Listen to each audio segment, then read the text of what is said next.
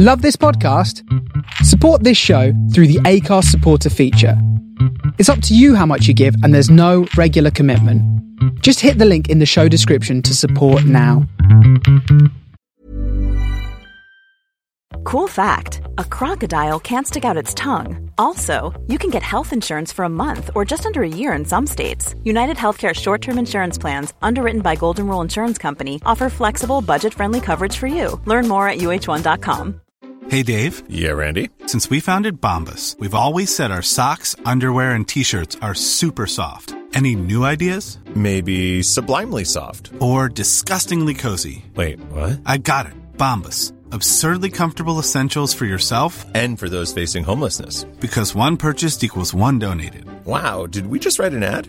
Yes. Bombas. Big comfort for everyone. Go to bombas.com slash ACAST and use code ACAST for 20% off your first purchase. People of Earth, attention. Calling Tau City, turn on your radio. I know we had some words last time, but that was so long ago. I got your message. It was a little harsh, you know. It's still a little hard for me to hear. Please take it slow. Welcome to Starship Sofa, part of the District of Wonders network, featuring tales to terrify and far fetched fables. Everyone has a story in the District of Wonders. Come and find I'm yours. tuning in to your transmissions. I'm a moon and waiting to be found, and I'm building rockets. and pointing them to the moon.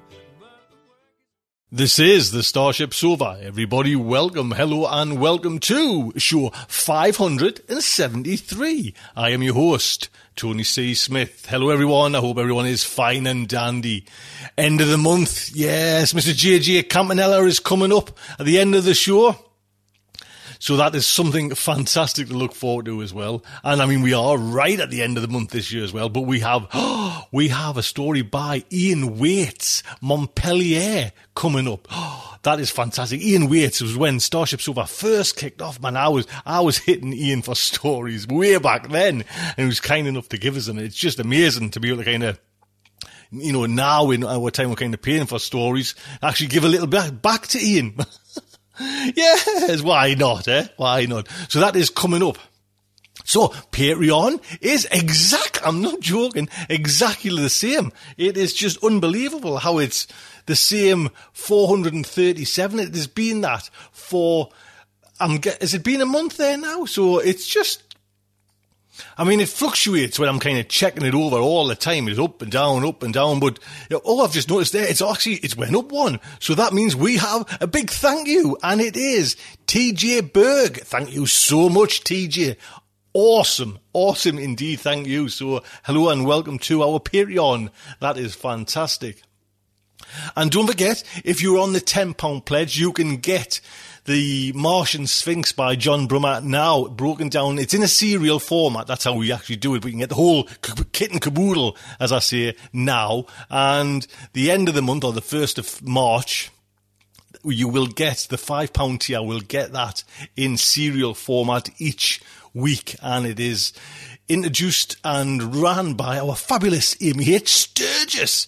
Yes, with the voice of the one and only Mr. Drew Sabatidi, who is the host of our Tales to Terrify. Yes. So, we will kick off with the main fiction. And like I say, it is Ian Whates and the story is Montpellier. Ian Whates lives in a sleepy Cambridgeshire village with his partner Helen and a manic cocker spaniel called Bundle, a writer and editor of science fiction and fantasy. He is the author of seven novels, the co-author of two more, and has seen more than 70 of his short stories published. He has edited more than 30 Oh man, 30 anthologies. Ian served a term as director of the Science Fiction Writers of America and the director of the British Science Fiction Association, an organisation he chaired for five years. In 2006, Ian found founded, shall I say, multiple award-winning independent publisher NewCon Press by accident, and he continues to be baffled by the number of titles the imprint has produced. Now, this story is narrated by Mark Kilfoil. Mark, the encaffeinated one, Kilfoil, loves fiction so much that he's written some, such as the Parsec nominated Tainted Rose, read quite a lot, a library of over a thousand half read books and grown, and now narrates them, sometimes actually recorded them for others. He can be heard frequently on chsrfm.canada and have two shows regularly appears as podcasts and you can found at encaffeinated.ca and theweirdShow.com. He likes cats enough to pet them but not enough to own one and computers enough to own several but never pet one. He will someday write a million words, but at this rate, that will require life extension. So he eagerly awaits the ability to be uploaded to into a computer. If that hasn't already happened, then this is only a simulation. So, the Starship Sofa is very proud to present Montpelier by Ian Whates. Montpelier is a shithole. I didn't want to go there in the first place, but nor did anyone else, and I was too slow in coming up with an excuse. There are four of them Montpellier, Biscay, Siena, and Detroit, officially termed habitat complexes. They are locally known as the Four Horsemen. War hasn't actually broken out there yet, but three out of four ain't bad. Besides, give it time. The horsemen form an off-kilter diamond in an unfashionable downtown suburb of Victoria, the part of the city the tourists never see. Uptown the theme is eco-balance and elegance, leafy avenues lined with glitzy storefronts, pocket parks and hidden arboreta with tinkling water features and shaded paths and flower beds, all designed to relax the weary shopper after a morning's indulgence. Downtown, not so much. Anything growing has been eaten, smoked, or chopped down for winter fuel long ago. I took the subway, not wanting to risk my own vehicle anywhere near the place. A state of the art security system doesn't discourage the resourceful thief, it merely inspires them. I should know. You see, my mistrust of the horseman isn't born of a cultural prejudice or media fed ignorance, quite the opposite. I was born here, in Montpelier. That's why when this job was passed to me, it stuck, having already been shifted hastily along by a number of wiser colleagues. The assumption being that my heritage would give me some sort of advantage. Like hell. Anyone born in the horseman spends their waking hours dreaming of getting out and automatically despises those who've managed to. As I exited the subway, it was raining. A monotonous drizzle, not heavy, but relentless, as if determined to pummel the world into submission by a process of attrition. Around me were small houses with leaky roofs and water pooling in their doorways. Dark scowls followed me on the road. Nosy old women peering out from the windows, round shouldered punks sheltering in porches. I didn't fit. My clothes marked me as an outsider. Oh, I'd tried to dress down, but these days, even my tattiest gear made me look like an uptown fuckwit that had got off on the wrong stop. If the horsemen form a diamond, it's a rough one, knobbly and uncut. The components are towering edifices that thrust up from the low-rise streets like broken teeth dislodged from the jawbone of some long dead leviathan. Around and between them, the squalor has leaked outward, uniting the district in poverty and grime. That's how it's always seemed to me. Truth is, that this was a run-down neighborhood before the horsemen were constructed, while they were being constructed, and ever since they came to dominate the skyline. That's just how it is.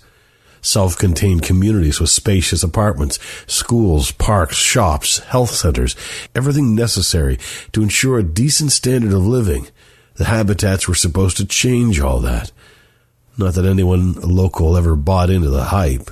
Sure enough, the money ran out. The promised support dried up. Immediately after the official opening, pats on the back and self-congratulatory handshakes all round, despite the project being delivered nearly a year late. The authorities forgot about downtown, turning their attention elsewhere. Others moved in to fill the void. Ill conceived and chronically underfunded, the new communities floundered before they'd properly begun. Downtown won. Instead of lifting the whole district out of the relentless mire of poverty, as idealists had predicted, the habitats were dragged down into it. The horsemen were born. They became the symbol of everything squalid and distasteful about downtown, both in public perception and in reality. Any wonder I didn't relish coming back here? Ahead of me rose the jagged outline of the horsemen, with Montpelier the closest, at the southern tip of the diamond. At odd moments, the sun struggled to break through, a watery orb drooping low and miserable over the city, as if even it had fallen victim to the general malaise and lacked the energy to climb higher. Presumably there was a rainbow somewhere, but not here. I trudged forward, hands in pockets, staring at the puddles, avoiding eye contact. I wasn't really expecting trouble, at least nothing I couldn't handle, but out here at the periphery, you never could tell. The punks hanging around at this point were outliers, petty dealers and hotheads at the bottom of the pecking order, minnows.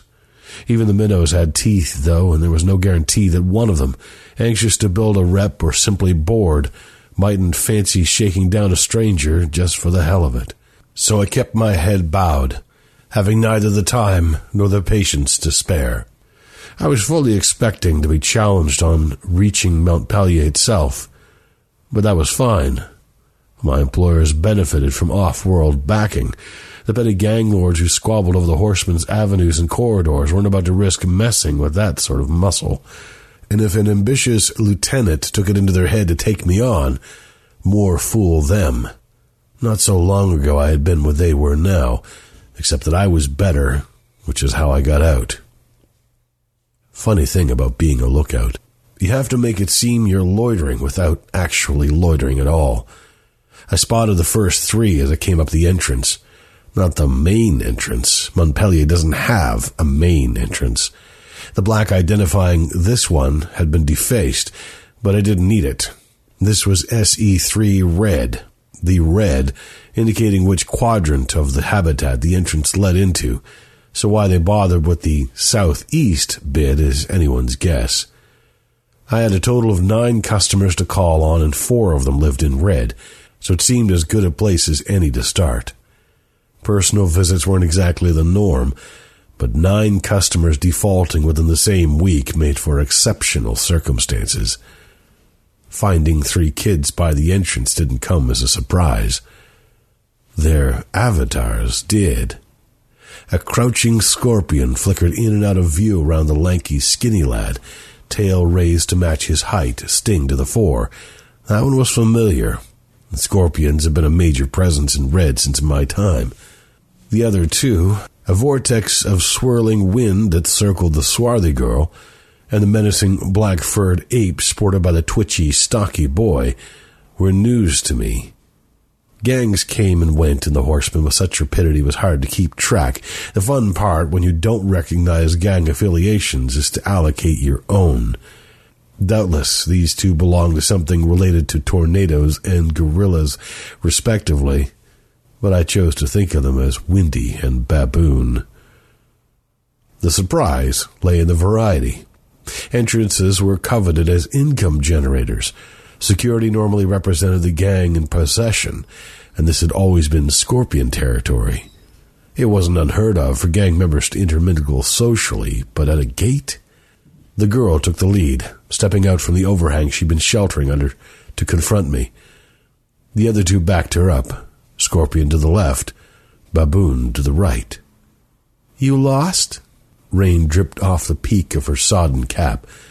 She didn't look especially menacing despite her best attempt. No, I assured her. Official business. I activated my own avatar. I didn't sport mine all the time. Such things aren't appropriate to the circles I tend to move in, but it was there when needed. Unlike theirs, mine was a seamless projection. It didn't flicker on and off so that one moment you were staring at a stylized emblem, the next the person behind it. In my stead, the kids would now be facing a solid seeming white cowled figure, face invisible within a deep hood, both hands gripping the pommel of a broadsword with its tip resting on the ground. Saflik, the girl hissed. It means purity.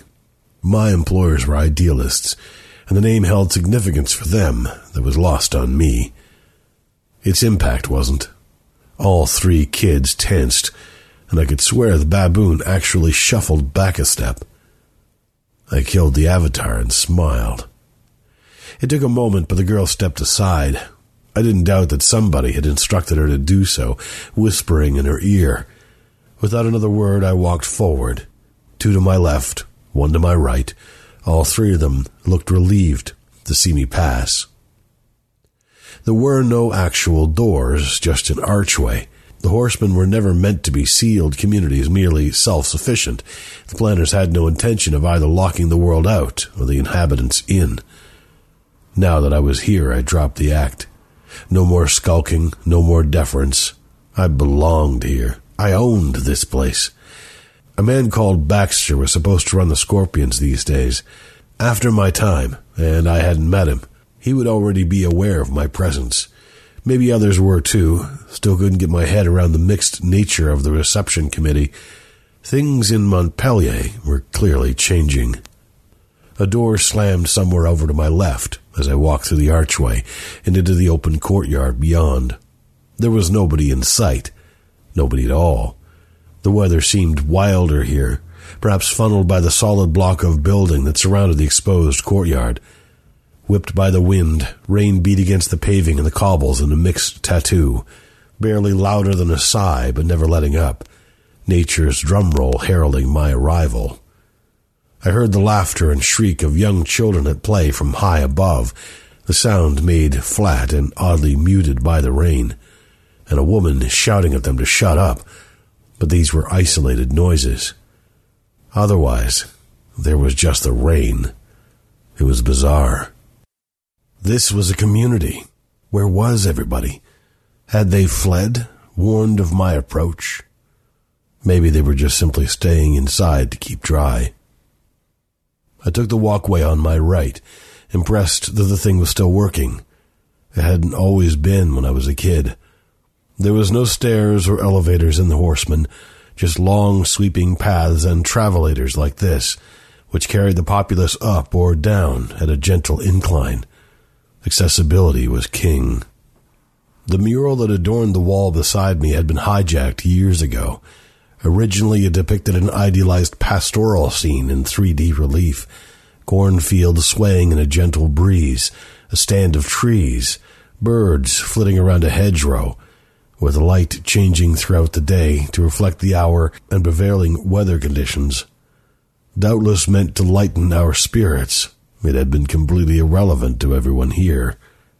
Currently, my trip upwards was accompanied by a scene of bumbling erotica in painstaking close up. Not sure if this was intended to be comical, but that's how it came across. Giant buttocks heaving as I passed. In an hour or so, there would be something different, depending on the hacker's whim. I stepped off at the third level, which provoked an unexpected wave of nostalgia. I'd grown up not far from here Ahead, in a sheltered corridor, a man sat in an old wooden chair, the first person I'd seen since entering Montpellier. He was leaning forward, working on something. This too stimulated a welter of memories. I knew this man. Case. Sitting outside his home watching the world go by, just as he always had. As I drew closer, I could see that he was whittling away at a piece of pale wood with a penknife. Too early to say what he was carving. He'd changed. His face had wrinkled into a cartographer's dream, a canvas of deep crevices and mysterious contours. Still alert, though, still savvy, still case. He looked up as I approached, sharp eyes peering like obsidian coals from his weathered visage. Horner, he said, his voice as strong as ever. Welcome home. The way he'd spoke, you'd think I had just popped out for some groceries rather than been gone for the best part of a decade. Case, I acknowledged. How's things? Case had been a big noise back in the day.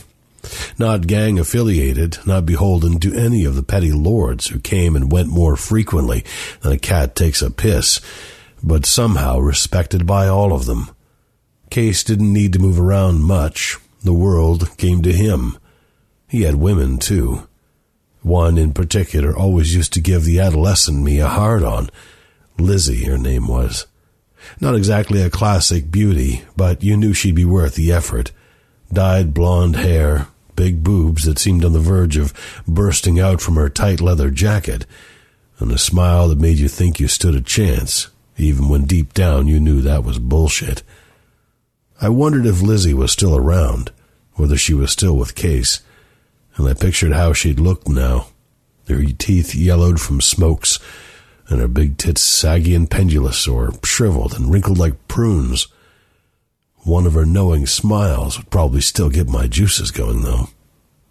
Same old, same old, Case said. You got business here? Yes. Saflik business. How well connected was he, anyway? Yes. Good luck with that. He went back to his whittling. I walked on, wondering what that had been about.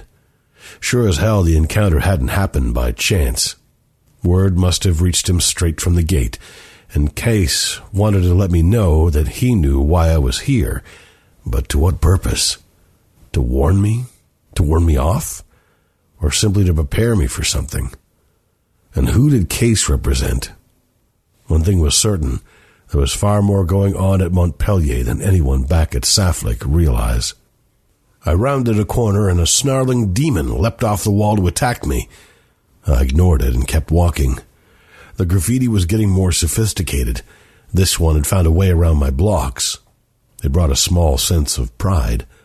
Good to know that ingenuity like this was still alive and kicking in Montpelier. First call on my list was one Eleanor Ellie Drew, 73 Scarlet Walk. To get there, I'd have to go out into the open again. Rain obscured the view across the opposite buttress of apartments, part of Blue Quadrant.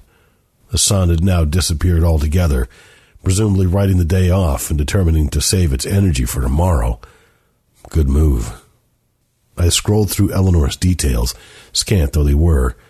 26 years old, two kids, three and five, fathers unknown, busted three times for prostitution, the most recent two years ago. No apparent means of financial support, no apparent reason to love reality. In short, ideal customer material. My employers had their fingers in many pies. One of the most lucrative was narcotics, e-drugs. No pills swallowed, no needles required. Chemical narcotics were as passe as dinosaurs. Every aspect of a deal now took place online, with e-hits sold in batches, data squirts that, when triggered, delivered stimulation directly to specifically targeted areas of the brain. Swift, clean, no nonsense transactions. The lowlifes in the horsemen get the crude, straightforward shit, far less refined than the hits peddled to lawyers and politicians, to businesswomen and bureaucrats who formed our client base uptown. Many of those hits were personalized, tailored to an individual's genetic signature. But whatever the grade, the result was still as addictive as anything a chemist might cook up. And that was the clincher. To lose one client could be chalked up as bad luck. People died, got thrown in jail, or found the inspiration to try to kick the habit. But nine in the same place at the same time went way beyond coincidence. It meant something else. Competition. Somebody was muscling in on Saflik business. I knocked. She was tall, thin to the point of being gaunt, eyes as blank as her prospects, resigned to whatever crap life threw at her. Ellie Drew? My name's Horner. I'm from Saflik. Yeah, I've been expecting you. Evidently. She wasn't alone, as I discovered when she took me through to the sitting room. A man lounged on the sofa. She didn't introduce him, may not even have known his name. Black, built like a compact car. His left arm rested along the back of the settee, stretching from one end to the other. The can of beer he clutched in his right hand was dwarfed by his fist. A mean looking bastard, for all that he was trying to appear relaxed. The image of a scorpion flickered on and off around him. Her two kids were nowhere in sight. The decks had been cleared in anticipation of a fight. No point in delaying. I already knew how this was going to pan out, but I had my part to play. We've been worried about you, Ellie, I said. You haven't renewed, and we're concerned that something may have. She don't need any more your shit, the big man said without looking at me. He was staring straight ahead, as if absorbed in VR, but he wasn't wearing a visor and I couldn't detect any lenses. If it's been a tough month and you can't meet the payment, I said, ignoring him and addressing her, that's not a problem. We can work something out. It ain't, Big Man said. She just don't want what you're selling. He still refused to look at me. Could I take him? Probably. But it wouldn't be quick or easy. I glanced at Ellie and saw the first hint of animation in her eyes desperation. She didn't want to see her place trashed. She was scared of me, maybe of him, and certainly of what we were likely to do between us. I took pity. I didn't doubt now that all nine of my errant customers would have chaperones and I didn't doubt that there would be a fight brewing somewhere down the line. But it didn't have to be here. Ellie was no different from my mom, rest her soul, or from thousands of others like her throughout the horsemen, just trying to get by. She didn't need this. Think about what I said, Ellie. I'll call back later. As I left, the big man said something. I didn't catch the words, but I didn't need to. The tone said more than enough. Something scornful, something derogatory, something about me being a coward. That almost did it. Almost had me tossing all my good intentions aside and turning around to smash his smug face in. But I kept walking. Outside, six doors down, were two kids a scorpion and a wildcat, another of the long established gangs dating back to my day. Remember what I said about loitering? They were doing that. I was about to turn right toward the next address on my list, but changed my mind. Instead, I headed left toward them. If there was going to be a confrontation, might as well be out here in the open rather than in someone's home. The space was narrow if it came to a fight, with a sheer drop on one side and a brick wall on the other. But what the hell? The Scorp was a scrawny girl, the cat, a tall lad who hadn't quite grown into his frame yet, still looked the greater threat. I bore down on them before they could do much more than stop loitering. Take me to see Baxter whoever the fuck is running things nowadays, I said. The cat attempted a sneer. It looked comical. Why would Baxter want. I hit him. He went down in a heap, out for the count with one punch. I figured with him out of the way, the girl would be easy. My mistake. She kicked me. Nothing behind it. She was too slight to do real damage, but well directed and delivered like a pro. Swivel, kick, spin away, bouncing on her toes, ready for the next strike. I feinted towards her and she was at it again. A roundhouse kick that caught me on the hip before she danced back out of reach. That one hurt. Shit. I knew what this was. Kicks, a hybrid martial art that evolved in downtown, marrying together elements from various classic disciplines. And she knew her stuff. I got lucky, though. As I feinted again as she kicked again, I guessed right and caught her foot, fastening onto her ankle and refusing to let go. Like I said, there was nothing of her. Before she could twist free, I had both hands locked on, swinging her around to slam against the wall. She struck the brickwork hard, but that didn't stop her cursing and bucking and kicking at me with the other foot. I tugged and heaved and swung her into the wall again. The second time did the trick. The fight had mostly gone out of her as I dragged her upward, holding her by her throat. Now, where can I find Baxter? Right here. It was a woman's voice coming from behind me. I turned to see a dozen or more punks crowding the terrace, and they all looked eager for a piece of me. Scorpions, wildcats, dragons, pirates, baboons, and more I didn't recognize flickered in and out like specters at a feast. As one, the front rank parted, and a woman strode through. Hourglass figure, well built with a mass of blonde hair, older than any of the others, and I knew her. Lizzie? No sagging tits, no yellowing teeth or pasty jowls. In fact, she looked fantastic. You can call me Baxter. And she grinned, clearly enjoying my surprise. What, horny boy? The name she'd always teased me with. You expected someone with balls. Now put Asa down, will you? We need to talk. With that, she turned and walked away, the gang members shuffling aside as if she were some kind of royalty. I dropped Kicking Girl and followed. She led the way to an apartment, no different to any of the others, except that a scorpion and a lion stood sentry by the door. Beer? she asked once we were inside. Nobody else had come in, the motley escort that had followed us here stopping short at the threshold. Sure. The place was as ordinary as it had seemed on the outside. Nothing gaudy, nothing flash, nothing to suggest that here lived the ruling power in Montpelier. We sat on a sofa, angled toward each other, knees almost touching. Two old friends catching up. There was no hint of tension in her posture, no suggestion that she was anything other than relaxed and in control. Wish I could have said the same. Here was the woman I'd fantasized about as a kid, looking hotter than ever, and I was alone with her. At the same time, here was the person I had to deal with, make demands of, and ensure she towed the line. I didn't know where to start. Fortunately, she did. I want your help, horny boy, she said. I'm doing things here, important things, but it takes time, and I need the space to operate without Saflik interfering.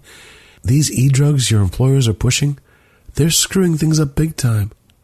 They're designed to be addictive, stimulating the brain to produce a surge of dopamine and controlling its interactions with other neurotransmitters like glutamate. You know about dopamine? Impressive stuff, powerful stuff. It not only induces the sense of pleasure, of euphoria, but lays down the memory of that pleasure, in effect rewiring the brain to crave it again and again. Saflik have hit on a gold mine. The only real outlay for these e-hits lies in the initial development and programming.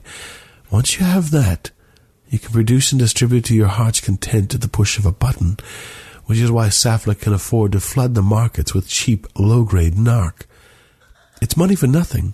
But what is the market here at the Horseman really worth to them compared to what they get from the movers and shakers uptown? Not much, but that wasn't the point. Saflik wouldn't view things that way. No matter how trivial the market, it was their market, and they couldn't afford to be seen as weak. You know what life's like here, Lizzie continued. Is it any wonder that our people seize an affordable escape when it's offered? By preying on their weakness, Saflik are destroying this place. How can we make progress when everyone with a scrap of drive and imagination gets hooked on their shit? So I'm doing something about it. You've united the gangs, I said. A bland statement that didn't come close to in conveying how impressed I was. I would have sworn blind that gang unity was impossible, that enmity and petty rivalries too deeply rooted. Yet somehow Lizzie had achieved it. Eventually, she said. You've no idea how hard that was, or how long it took. With Case's help, I've been working on this since before you left Montpelier. But that's only the beginning. Now we want to move on, to really build something, to let the habitats shake off the shackles of being the four horsemen and become what they were always meant to be place where people can thrive, not merely survive. So our programmers have come up with a way to counter your e-drugs, to dampen the release of dopamine and rewire the brain so that it no longer recalls the hit as unbearably pleasurable, but merely pleasant. Doesn't mean that people can enjoy high now and again, just that they don't crave it. I stared at her. I'd never heard of anything like this before. Seriously? Yeah, I told you. We mean business. Clearly. All we need is someone to persuade Saflik to back off. I didn't like the way this was going. Not one bit. Now, wait a minute. We've got a chance here, honey boy, she pressed. An opportunity to really make something of this place at last. You're one of the lucky ones. You got out. But what about all the people who haven't or never will? God only knew what she had me down as. You're overestimating my importance, I told her. I don't think so. Saflik sent you here to report on what's going on. By definition, they're going to listen to what you have to say. That gives you power. For fuck's sake, Lizzie, you don't know these people. Saflik aren't interested in making a better future for Montpellier or anyone else. To them, it's all about access to market and profit, and you're blocking the way to both. However I try to paint things, they're just going to see you as a threat. Not even a threat, more an inconvenience. They'll have to make an example of you. Unless, what? Unless you can persuade them it's worth their while not to. Unless you can offer them something in return, something more valuable than you're asking them to give up. The higher ups at Saflik couldn't muster an altruistic bone between them, but they were capable of seeing the bigger picture. Go on. I was thinking on my feet, but as I spoke, I knew that this was right, that it offered a chance, the only chance for Lizzie and her vision of a brighter future for Montpellier and its people, my people. The programmers and splicers, the hackers and free surfers, the kids who come up with the countermeasures of the e-drugs, the ones who hijack the murals and can design graffiti that sneaks past the strongest firewalls. That's what you offer them. I don't know. Think about it. This wouldn't be a betrayal. You said it yourself. I got out. They can too, in a way that'll benefit everyone. They can continue doing stuff for you, for the community, but also be on Saflik's payroll. Saflik would fall over backwards for talent like this. It was worth writing off a few low grade drug contracts for, and they could do so without losing face because they would be gaining a resource in exchange. Will they go for that? I'll make sure they do. Pitch it to them in a way they can't refuse. Tell them it's the only way your people will work for them. You've got skills here. That's your leverage. Use it. You can act as Saflik's agent, a recruiter. The Horseman will become a kind of feeder project for grassroots talent, starting with Montpellier, and that'll buy you the time to complete what you've begun, the authority to push it through. Hell, Saflik might even pump some of their own money into what you're doing for that sort of opportunity. I paused. There's just one thing. What? If I do this, I'm taking one hell of a risk. There's always a chance Saflik could reject the whole idea and stop trusting me as a result, accuse me of going native.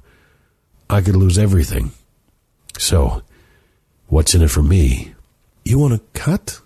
Not exactly. I reached out and touched her knee. She laughed, a deep, sultry sound. Really, horny boy, still. Even though I'm an old woman now. Not so old, and, uh, yeah. She leant forward to plant a kiss on my cheek, and at the same time removed my hand from her knee. That's very flattering, but let's just see how all this pans out and take it from there, shall we? So I left without even copping a feel, but I brought with me the memory of her lips on my cheek, and I had hope, which is as much as I'd ever had where Lizzie was concerned. I also had hope for Montpellier, which is more than I'd ever had before. I'm Sandra, and I'm just the professional your small business was looking for. But you didn't hire me because you didn't use LinkedIn jobs. LinkedIn has professionals you can't find anywhere else, including those who aren't actively looking for a new job but might be open to the perfect role, like me. In a given month, over 70% of LinkedIn users don't visit other leading job sites. So if you're not looking on LinkedIn, you'll miss out on great candidates like Sandra. Start hiring professionals like a professional. Post your free job on linkedin.com/people slash people today. Millions of people have lost weight with personalized plans from Noom, like Evan, who can't stand salads and still lost 50 pounds. Salads generally for most people are the easy button, right? For me, that wasn't an option. I never really was a salad guy. That's just not who I am. But Noom worked for me. Get your personalized plan today at Noom.com. Real Noom user compensated to provide their story. In four weeks, the typical Noom user can expect to lose one to two pounds per week. Individual results may vary. Since 2013, Bombas has donated over 100 million socks, underwear, and t-shirts to those facing homelessness. If we counted those on air, this ad would last over 1,157 days. But if we counted the time it takes to make a donation possible, it would take just a few clicks. Because every time you make a purchase, Bombas donates an item to someone who needs it. Go to bombas.com slash ACAST and use code ACAST for 20% off your first purchase. That's bombas.com slash ACAST, code ACAST. And there you go. Big thank you to Ian. Ian, thank you so much. That story was just fantastic, man. the hairs on the back of your neck, man, just stand up. Ian, thank you so much. And Mark, man, Mark, that voice just grabs you, grabs you, and you forget you're a narrator. And that's, I've mentioned this a couple of times on the show. Once you forget the narrator, which is, I'm not, you know, that's what you want. That's the key. And that's what you do. You just get trapped into that story. Fantastic. Mark, thank you so much. Keep on knocking them out for Starship Sofa. That's lovely. So, it is, by God it is, it's Mr. JJ Campanella with his science news. Jim, sir! Greetings and nueva annular retributions, my Sigma Tactically Salubrious listeners, and welcome to this January 2019 Science News Update. I'm your host for this tritely suppositoric science podcast segment, Jim Campanella. Instead of Idiot Scientist of the Month this month, I am instead turning to Idiot Publishers of the Month instead. What insanity am I talking about? Well, I read an article in Wired by one of their staff writers, Joi Ito, and it struck in me a serious chord, especially since the academic publishing industry affects me, well, pretty much every day. So what am I babbling about? Well, as Joi Ito points out, science is built, enhanced, and developed through the open and structured sharing of knowledge. And we can all agree on that. If there isn't open access to knowledge everywhere, then nobody really can make much progress. Yet some publishers charge so much for subscriptions to their academic journals that even the libraries of the world's wealthiest universities cannot afford them. Harvard announced a couple of weeks ago that they can no longer afford the prices, for example. And if Harvard can't afford those prices, what chances do universities like mine have? So those publishers' profit margins rival those of the most profitable companies in the world, even though research is largely underwritten by governments. And publishers don't pay authors or researchers or the peer reviewers who evaluate those works. I can vouch for that. How is such an absurd structure able to sustain itself and how might we change it? When the internet emerged in the 90s, people began predicting a new, more robust era of scholarship based on access to knowledge for all. The web, that had started as a research network, now had an easy to use interface and a protocol to connect to all published knowledge, making each citation just a click away uh, well, that was all theory. Again, I can speak from personal knowledge of this. Instead, academic publishers started to consolidate. They solidified their grip on the rights to prestigious journals, allowing them to charge for access and exclude the majority of the world from reading research publications, all the while extracting billions in dollars of subscription fees from university libraries and corporations. This meant that some publishers, such as Elsevier, the science, technology, and medicine focused branch of the RELX group publishing conglomerate, were able to extract huge profit margins. In the case of Elsevier in 2017, they were more profitable than Apple or Google or Microsoft. And in most scholarly fields, it's the most important journals that continue to be secured behind paywalls, a structure that doesn't just affect the spread of information. Those journals have what we call high impact factors, and those can skew academic hiring and promotions in a kind of self-fulfilling cycle that works like this. Typically, anyone applying for an academic job, again, I know this from experience and the fact that I have been on a number of search committees and chaired them, anybody applying for an academic job is evaluated by a committee and by other academics who write letters of evaluation for them. In most fields, papers published in peer-reviewed journals are a critical part of the evaluation process. And the so-called impact factor, which is based on the citations that a journal gets over time, well, they're important. Evaluators typically are, well, pretty busy academics who may lack a depth of expertise in a candidate's particular research topic. And they are prone to skim the submitted papers and kind of rely heavily on the number of papers published and the impact factors of the journals that they're published in. I know that doesn't seem fair, but they use that as a proxy for the journal prestige and rigor in their assessment of the qualifications of a candidate. And so young researchers are forced to prioritize publications in journals with high impact factors.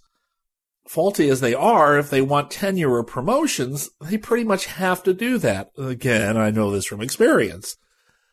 The consequence is that important work gets locked up behind paywalls and remains largely inaccessible to anybody not in a major research lab or a university who can afford it.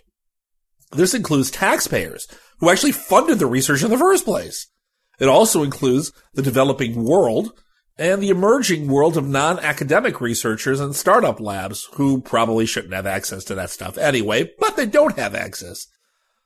Ito points to a number of places where publishing is trying to break down those paywalls. First, in 2011, Alexandra Elbakyan started Sci-Hub, a website that provides free access to millions of otherwise inaccessible academic papers. She was based in Kazakhstan, far from the courts where academic publishers could easily bring lawsuits. Elbakyan says that Elsevier's mission was to, quote, make uncommon knowledge common, unquote. And she jokes that she is just trying to help the company do that because it seemed they can't do that themselves.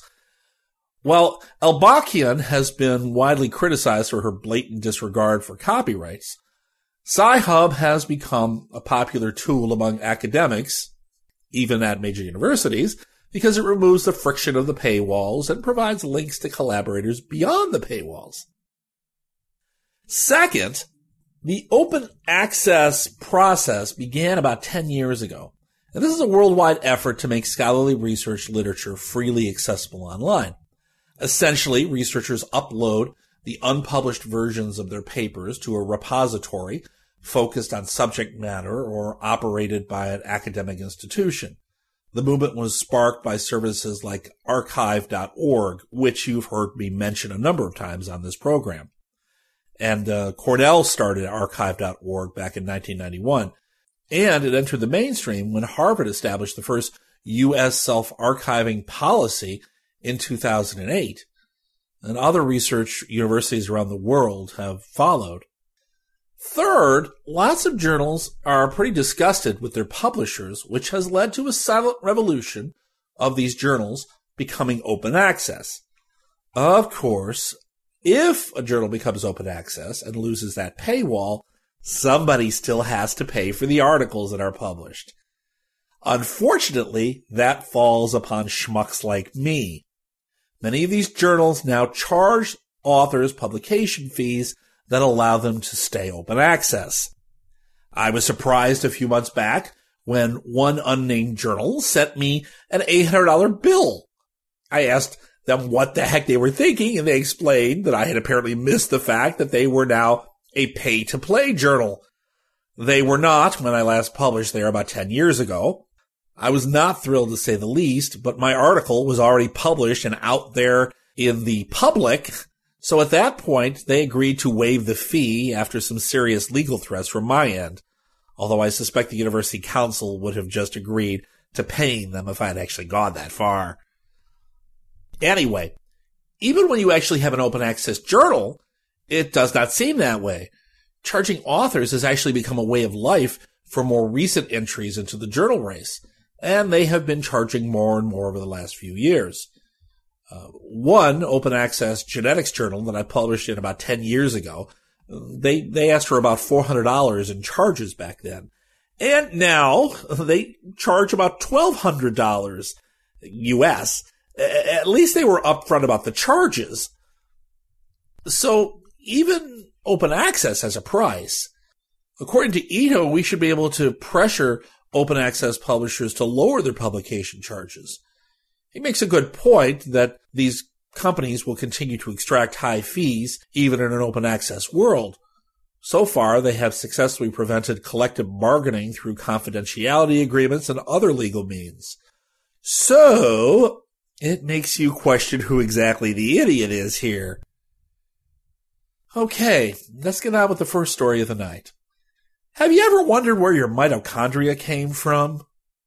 I suspect probably not, even if you thought about your mitochondria at all. The last time you probably thought about your mitochondria was probably when they taught you that it was the powerhouse of the cell in grade school. Cool, powerhouse, make energy. Me die without mitochondria. Yes, mitochondria are important, and yes, you die without mitochondria. But what's interesting about them is the evolution of mitochondria and where they might have come from in the first place.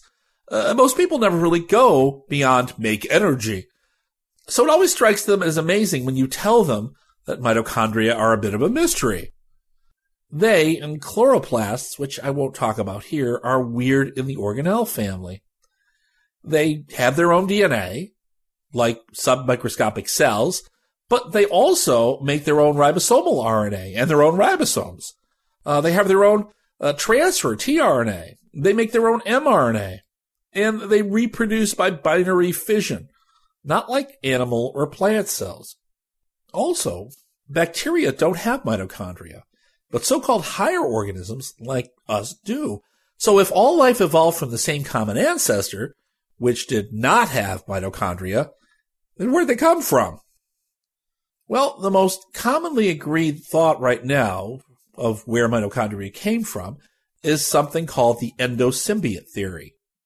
And the theory is this that once upon a time, billions of years ago, archaeobacteria, archaeobacteria are larger, more complex bacteria, more similar to human cells. They swallowed up and captured the simpler, smaller type of bacteria called eubacteria. And these were the two earliest forms of life. At first, the smaller bacteria may have lived inside the archaea bacteria as endosymbionts, that is, independent organisms that cooperate with their hosts. The simple bacteria gave its host extra energy in order to grow bigger and get faster and more complex. The host gave the captured eubacteria extra food and kept it alive and happy. Over time, the mitochondria lost many of their genes and eventually became an integral part of the cell and were stuck there inside the archaeobacteria forever.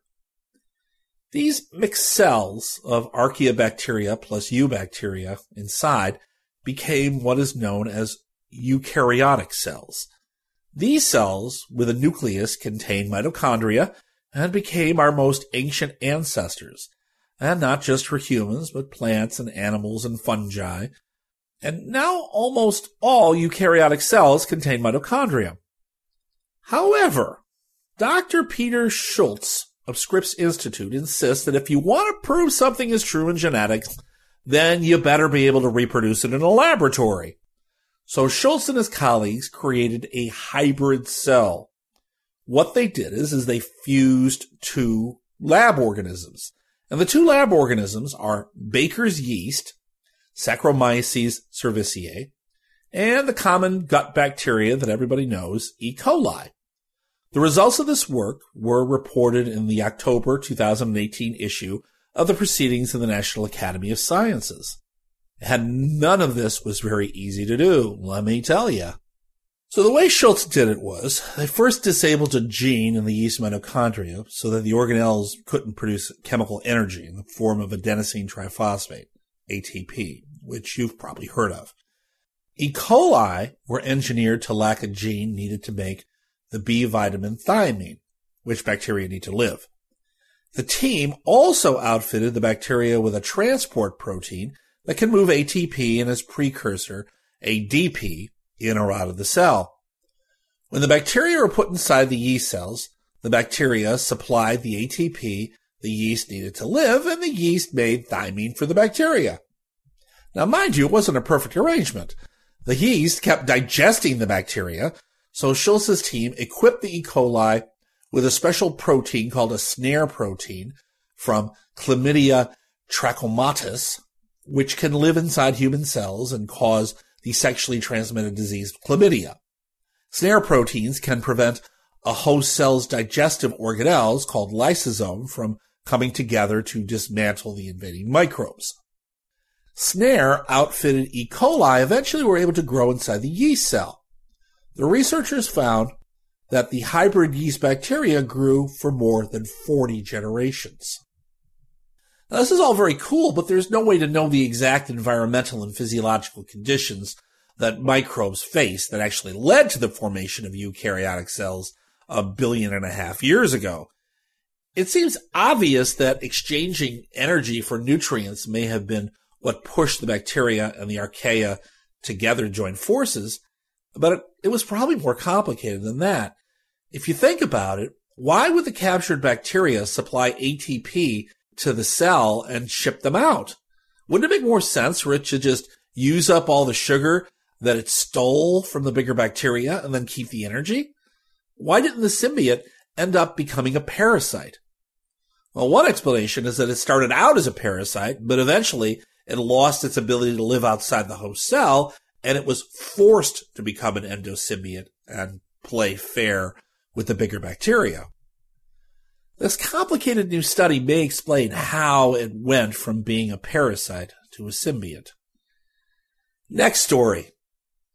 We follow the continually changing face of the exoplanet search. Yay!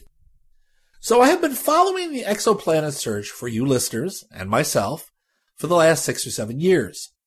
Every month or two, there's an interesting break and I report on what is going on in the great black out there. So NASA's Transiting Exoplanet Survey Satellite, TESS TESS, was launched in April 2018. And TESS's specialty is to find exoplanets.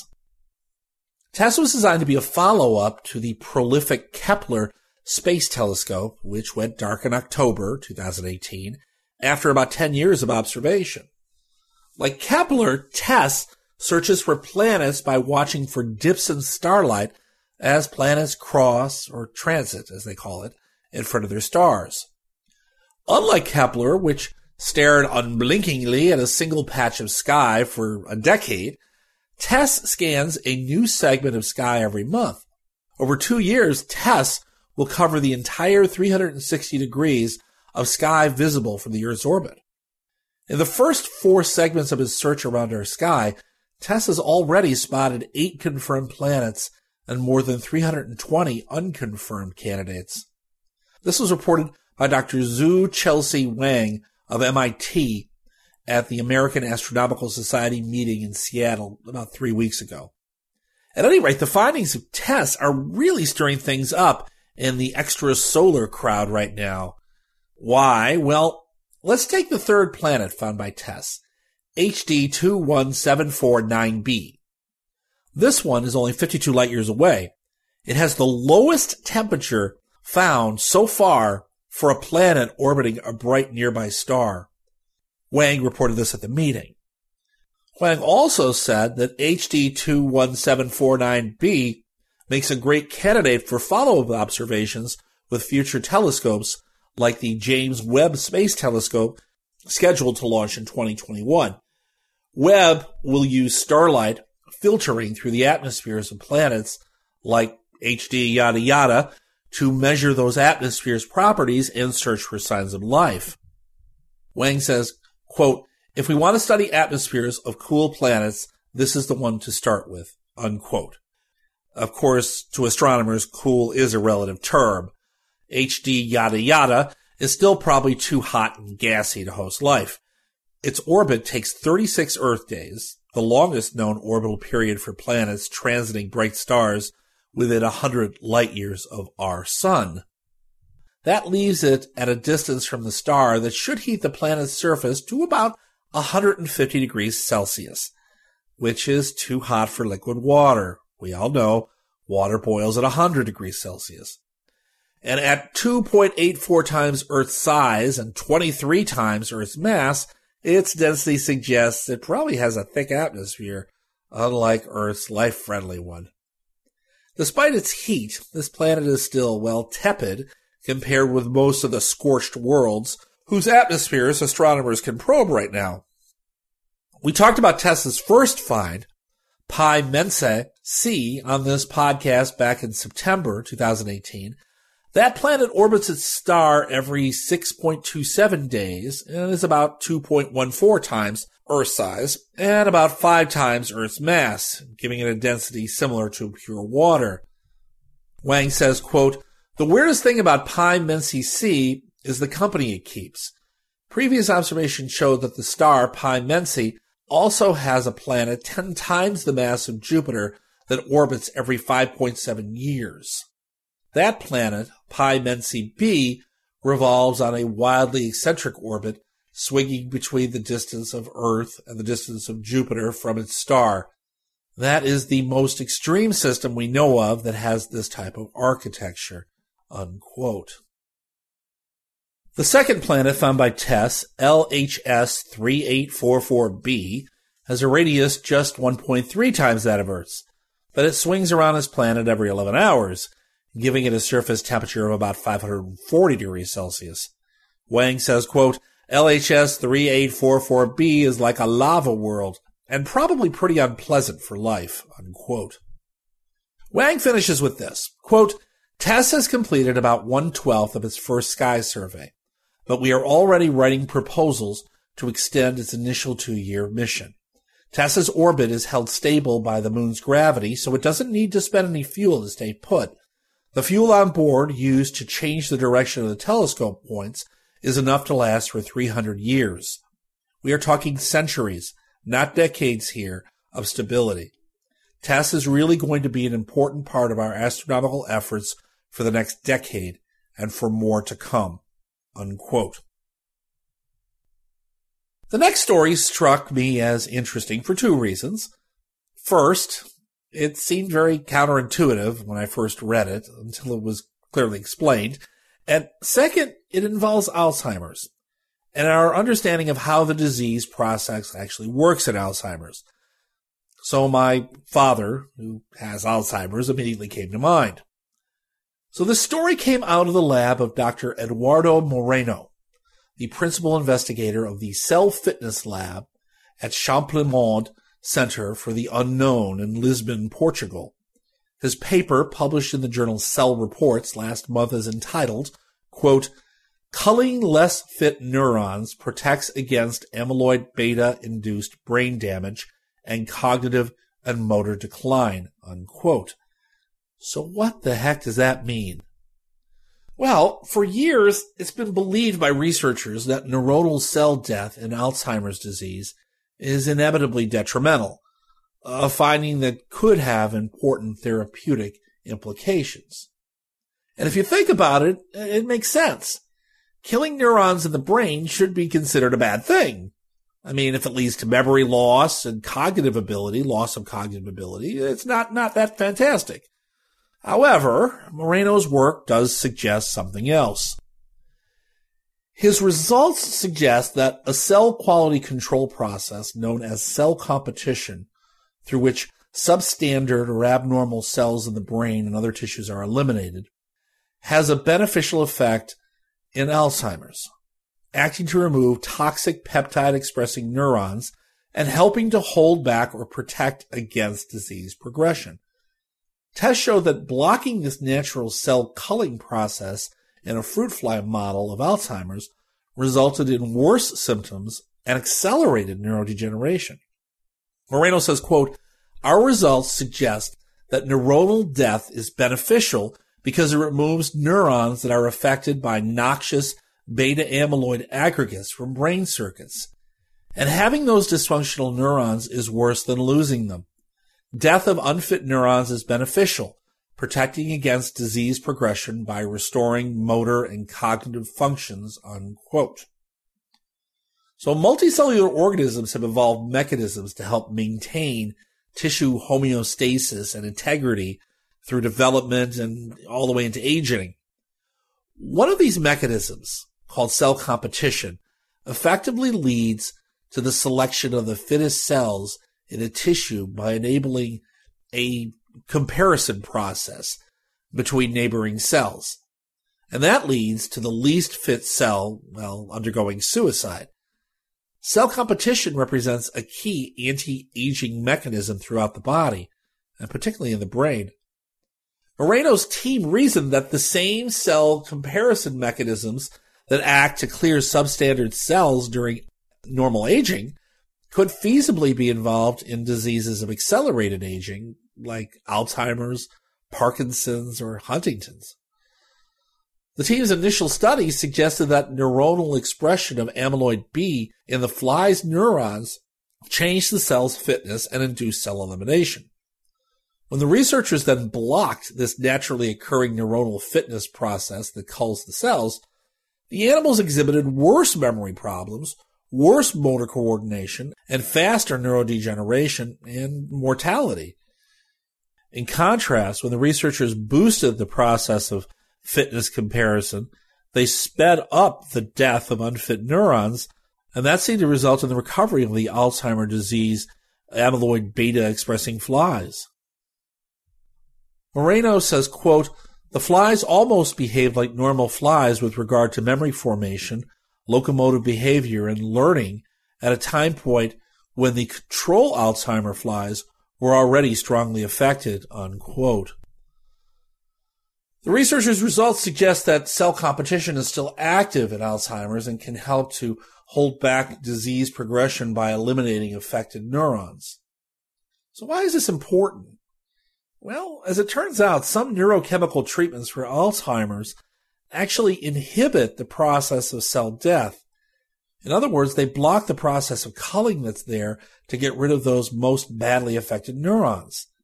And that's not a good thing. It means that we may be making the disease worse with certain treatments because we do not understand the natural processes of cell clearance.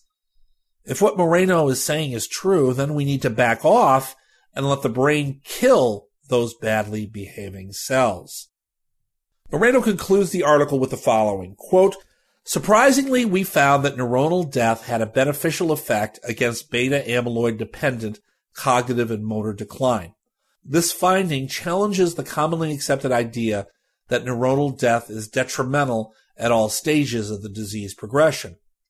We found that most amyloid induced neuronal apoptosis is beneficial and likely acts to remove damaged and or dysfunctional neurons in an attempt to protect neural circuits from aberrant neuronal activation and impaired synaptic transmission, unquote.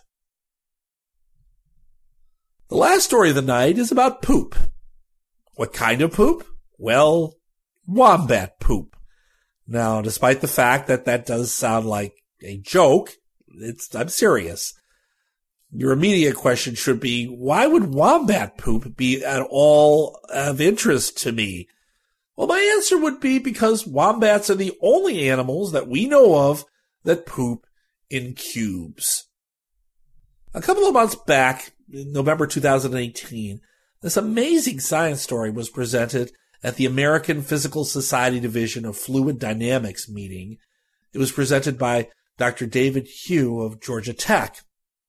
He found that the varied elasticity of the wombat's intestine helps these marsupials to, quote, sculpt their scat into cube-like nuggets, unquote, instead of the round pellets, messy piles, or tubular coils made by other mammals.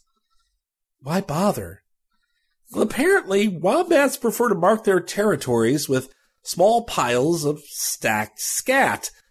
Cuboid poop stacks better than round poop, and they don't roll away as easily. But as any biologist will tell you, cubic shapes in nature are very unusual. And if you're going to make cubes, it takes extra energy to make those flat surfaces and those sharp corners. So it's surprising that the wombat's intestines, which pretty much don't look any different than any other mammal's intestines, could create that shape. When an Australian colleague sent Hu the intestines from two roadkill wombats that were just collecting frost in his freezer, well, Hu says he, quote, opened those intestines up like it was Christmas, unquote. Of course, the intestines were packed with poop, which made Hu even happier. Hu says that in humans, a poop filled bit of intestine stretches out slightly. In wombats, the intestine stretches to two or three times its regular width to accommodate all that feces. Hu used skinny balloons, the type that get sculpted into animals at carnivals, to inflate the intestines and measure that stretchiness in different places. Some regions were more stretchy, some were stiffer. Hu thinks that the stiffer regions probably help create the distinct edges on the wombat poops as the waste moves through the gut. Sculpting the poop into cuboid nuggets appears to be a finishing touch for the wombat digestive tract. Over a typical six meter long wombat intestine, the poops take on distinct edges only in the last half meter or so. Hu says that up to that point, the waste is gradually solidifying as it moves through the gut. He also says, quote, the finished turds are especially dry and fibrous, which may help them retain their signature shape when they're squeezed out. They can be stacked or rolled like dice, standing up on any of their faces. I know, I've tried it. Unquote. And let me be the first to say, ew, dice poop? Poop dice? Anyway, the talk reports that in the wild, wombats deposit their droppings on top of rocks or logs as territory markers sometimes forming small piles, and they seem to prefer to poop in elevated spots. But they're also limited by their stubby legs. To confirm that the elasticity variation really does form the cubes, Hu is now trying to model the wombat digestive tract using pantyhose. Sure, why not? Pantyhose should work like intestines. Well, that's all for me for now. Happy New Year. Make sure you don't borrow pantyhose from Dr. Hu. Always ask how much the publication charge is going to be. Let those crappy old brain cells just die out. Keep watching the skies. And I hope I've inspired some of you. Until next time, this is Jim Campanella. Hey, Jimmy, we just keep on rolling them out there, lad, eh? every month. Uh, thank you so much, Jim. Always, I say, always a pleasure. So that is today's show. I hope you've enjoyed it. Fantastic, man. Ian Whates, big thank you to Ian and Mark for that narration. Just amazing. And you, young Mr. Campanella there on the Science News. Listen, do support One Period. It would help immensely. That would be fantastic. And I will see you next week. Until then, just like to say, good night from me. This presentation has been brought to you by the District of Wonders Network, dedicated to podcasting the finest genre fiction. You can learn more about the District of Wonders and their many literary productions at their website, www.districtofwonders.com. Thank you for listening.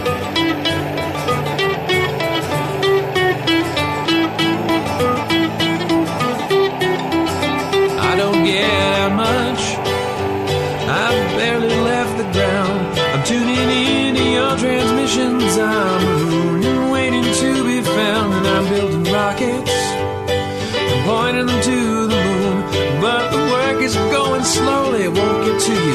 anytime soon. Can you reach me? Is my signal getting through? Turn on your radio. I wanna talk to you.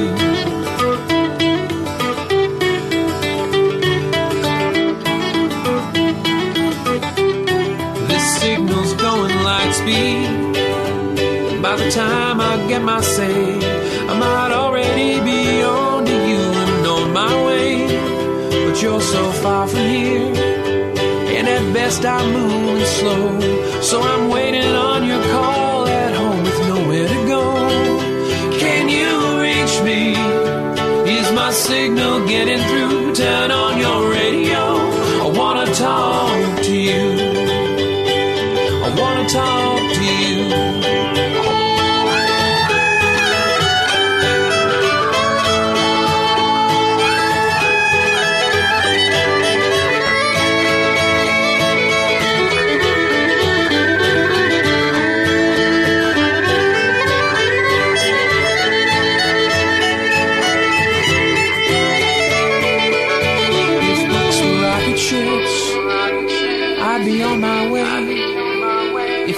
Cast myself on a radio wave, I might get to you someday.